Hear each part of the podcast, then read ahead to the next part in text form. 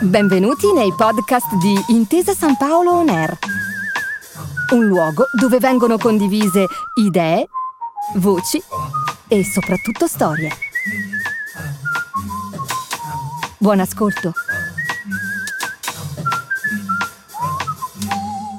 Buongiorno a tutti, buongiorno agli ascoltatori di Intesa Sanpaolo On Air. Siamo qui oggi insieme a Roberto Battaglia, Head of HR Corporate e Investment Banking di Intesa Sanpaolo. Buongiorno Roberto. Buongiorno, grazie Federica, buongiorno a tutti, grazie per l'invito. Nel suo libro, appena pubblicato da EGEA, Startupper in azienda, lei teorizza che è possibile diventare imprenditori all'interno di un'organizzazione senza doversi mettere in proprio. Un'idea piuttosto rivoluzionaria, ma anche direi rassicurante rispetto all'ideologia di lascio tutto e cambio vita. Ci racconti meglio questa teoria e come è nato questo libro? Certo, parto da un presupposto che credo sia condivisibile da chi ci ascolta, che cioè le organizzazioni sono generalmente molto ricche di persone con grande potenziale. Il problema talvolta è che si conosce solo una parte di questo che potremmo definire un tesoro nascosto, che non è solo fatto di conoscenze professionali latenti. Spesso infatti nelle aziende ci sono tante imprenditrici e tanti imprenditori potenziali che potrebbero fare la differenza se solo potessero esercitare queste qualità fra le mura dell'impresa per cui lavorano. E qui occorre considerare diversi aspetti, la struttura organizzativa da un lato, i processi e soprattutto la cultura di molte aziende non sempre facilitano l'adozione di queste modalità. L'esperienza concreta che racconto nel libro e il metodo che è la sua base intendono sostanzialmente dimostrare questo, e che cioè è possibile diventare imprenditori all'interno di un'organizzazione che, diciamo, ti paga lo stipendio a fine mese, purché ci siano alcuni presupposti. E quali sono questi presupposti? Io ne vedo almeno tre. Da un lato aziende disposte a creare e a rendere disponibili quelli che io chiamo spazi di espressione, in sostanza, cioè una sorta di cornice dentro cui consentire liberamente alle persone di fare una cosa che io cito spesso, e cioè innamorarsi di problemi promettenti più che di soluzioni di facile realizzazione, e sperimentare queste possibili soluzioni affinché diventino solidi progetti da farsi finanziare all'interno dell'impresa. Il secondo elemento che io vedo molto importante è relativo alle persone, cioè servono persone pronte a occupare questi spazi di espressione con impegno, con coraggio, soprattutto senza timore di essere giudicate. E il terzo elemento che io vedo sono pochi, ma direi chiari meccanismi per gestire questi spazi e una cassetta degli attrezzi per trasformare questi problemi di cui parlavo, queste sfide, in soluzioni concrete. Molto molto interessante. Vorrei tornare un attimo sullo spirito imprenditoriale. La crisi economica generata dall'epidemia recente, che ancora è in corso, di Covid-19, ha inciso anche sulle scelte strategiche delle aziende, che sono sempre meno propense a rischiare, a investire soprattutto nell'innovazione. Quanto è importante per lei che le organizzazioni in questo momento storico riescano ad ispirare l'imprenditività nei propri dipendenti?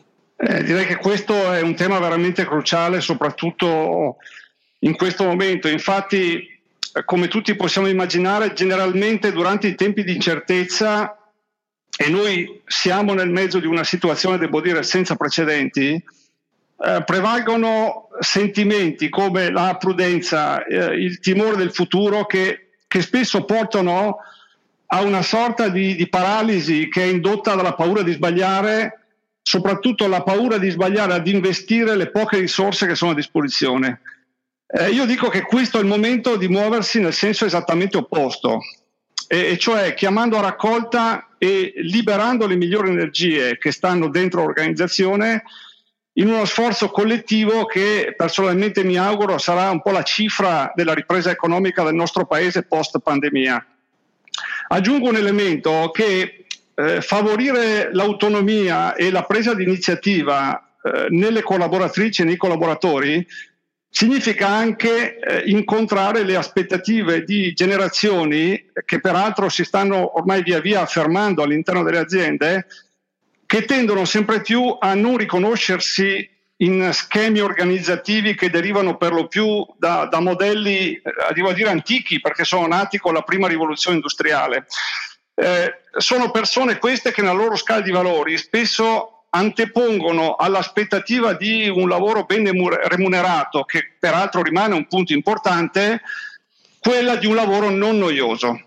Ed è veramente un punto super, super interessante. E nel suo libro, infatti, spesso spiega che le organizzazioni sono piene di persone con grandi capacità imprenditoriali inespresse, che però a volte non trovano le condizioni proprio adatte per liberare pienamente questo loro potenziale. Quali possono essere le conseguenze per le aziende in questa situazione? Ma direi, nel migliore dei casi, questi che sono spesso, che potremmo definire dei talenti irrequieti, io dedico un capitolo a questo punto, queste persone si adattano a fare diligentemente quanto viene loro indicato, ordinato, talvolta per non vedersi rallentata la carriera o, come dicevo prima, per il timore di essere giudicate. Ma qui si tratta dei casi migliori. Nei casi peggiori interviene rassegnazione, interviene demotivazione, fino al punto in cui, direi nei casi estremi, queste persone decidono di lasciare l'azienda per trovare una, come dire, metaforica stanza dei giochi dove esprimere pienamente queste loro capacità. La cosa singolare che accade è che qualche volta qualche manager considera queste situazioni una sorta di, se mi è consentita la provocazione, opportunità inaspettata, che in altre parole significa un irrequieto, un'irrequieta in meno da gestire. Ora, in tutti questi casi che ho citato, siamo di fronte a una perdita secca e talvolta irrimediabile di capitale intangibile che prende la porta e se ne va. Quindi, se da un lato è vero che generalmente le aziende non rappresentano il posto ideale per gli startupper, almeno come noi li conosciamo nella mitologia della Silicon Valley, è altrettanto vero che ora più che mai noi dobbiamo occuparci di amministrare e soprattutto di sviluppare questo capitale così volatile, peraltro in modi sostanzialmente nuovi. E a proposito di aziende italiane, ci sono già delle aziende che sono diventate delle best practice su questo tema dell'imprenditorialità? Sì, ci sono, devo dire, casi eccellenti che possono essere di grande ispirazione. Allora, ne cito uno che non è italiano, però secondo me è interessante per lo spirito che porta con sé. Poi arriverò a un caso italiano. Quello non italiano è per geografia e cultura molto distante da noi, quantomeno in apparenza, dal punto di vista del modo di pensare e di agire, ed è la cinese Haier, che come tutti saprete è il più grande produttore al mondo di elettrodomestici e di elettronica per la casa, a cui ho dedicato una riflessione nel libro, perché dimostra come l'intrapreneurship, cioè l'imprenditività interna, possa talmente diffondersi nell'organizzazione da diventare un modello organizzativo. Poi, come dicevo, ci sono casi straordinari anche a casa nostra. Ne cito uno che è Loccioni, che è un'azienda marchigiana che si distingue non solo per la visione, come dire, olivettiana che esprime, ma anche per la costante attenzione a stimolare e sviluppare nei collaboratori l'acquisizione di capacità e l'adozione di comportamenti imprenditoriali che portano a incoraggiare i giovani a creare la propria realtà imprenditoriale. Questo è un approccio che in apparenza può essere considerato oggettivamente controproducente, perché fa pensare al rischio di creare dei concorrenti a Loccioni sul territorio, ma che in realtà genera un ecosistema che traina lo sviluppo economico di un'intera comunità. E credo che questa lezione di Enrico Loccioni sia estremamente interessante da vedere proprio nella prospettiva che, come dicevo, ci attende, che è quella di non solo, e penso al ruolo di Intesa Sanpaolo, mettere soluzioni finanziarie, mettere il supporto che serve alla crescita, ma soprattutto fare leva sulla capacità del capitale umano di poter trainare i risultati dell'azienda e magari anche nuovi modelli di sviluppo. Se dovesse dare 3 suggerimenti concreti per aiutare le aziende a creare degli spazi di espressione, per avere degli startupper in casa, nelle aziende, quali sarebbero? Dunque, allora il primo suggerimento è per i leader aziendali.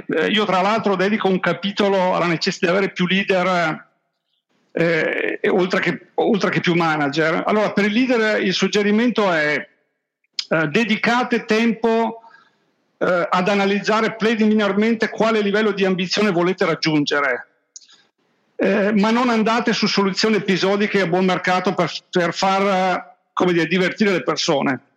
Quindi attenzione ai concorsi delle idee, dove può accadere si sollecita la creatività delle persone e si premiano le proposte più innovative, ma senza una strategia alle spalle.